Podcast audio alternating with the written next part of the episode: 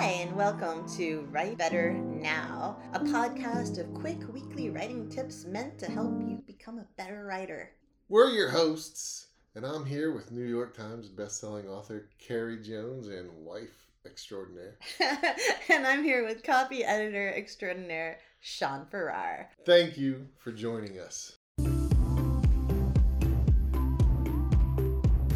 So, again, the Farrar is not with me, and I apologize because he's way more cool, but we're going to be fast and helpful, hopefully. So, this is all about showing more details. Showing details in your writing isn't just some annoying comment that agents, editors, and writing coaches and teachers and everybody else paste into every student writer's work. You can see it right now. Those big red loopy letters, maybe an exclamation point on your beautiful prose. Show more details! We all do not do this to be annoying, well, most of us, but because it's actually important. The ThoughtCo article by Richard Nordquist says it well. Specific details create word pictures that can make your writing easier to understand and more interesting to read. And we want readers to understand the world that we're building on the page and be interested in it, right? As Stephen Wilber says, you're more likely to make a different, a definite, a definite, a definite, a definite. I don't know how to talk. A definite. I'm not even gonna try to fix that. I'm so sorry. I'm just burnt out. You are likely, more likely, to make a definite impression on your reader if you use specific rather than abstract words. Rather than we were affected by the news, right? We were rece- relieved by the news, or we were devastated by the news. Use words that convey precisely and vividly what you're thinking and feeling.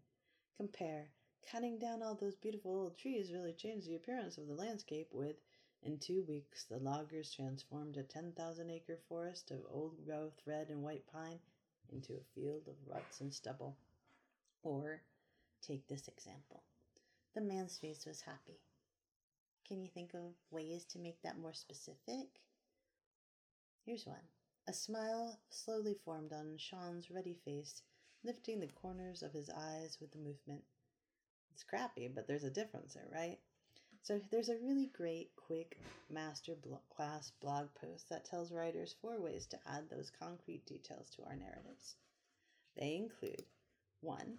Making the initial sentence abstract and the remainder of the sentences in a paragraph concrete. I'm not really into this actually because it just feels very formulaic if you do that all the time. Two, use the senses hearing, sight, touch, smell, taste. Let the reader smell diesel if the scene is on the side of a highway.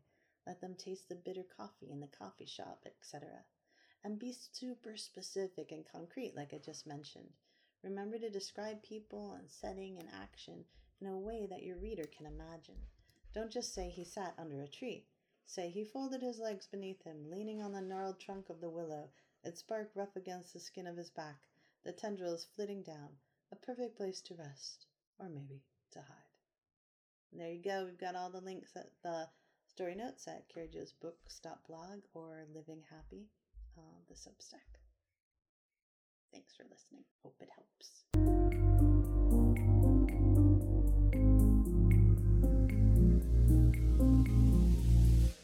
Hey, thanks for listening to Write Better Now. These podcasts and more writing tips are on Carrie's website, carriejonesbooks.blog. Please don't forget to like, subscribe, or share this podcast. There's a donation button over there on my blog and lots of other content. Um, and honest to goodness, I sound like such a mama. Honest to goodness, even a dollar inspires us a happy to do a happy dance. So thank you for your support. The music that you hear is made available through the Creative Commons. And It's a bit of a shortened track from the fantastic Mr. Ruiz, and this track is Arctic Air off the album Winter Haze Summer Daze. days. So that person smokes. You got you got weed themed music on our stuff, honey. all our podcasts. Broke for spleef. Hey, and if you uh, like this podcast, Summer spleef. you can listen to Dogs Are Smarter Than People, or Oh, Carrie Does yeah. Poems, or Loving the Strange. Thanks for listening. The other two are funny. This one's serious. So serious.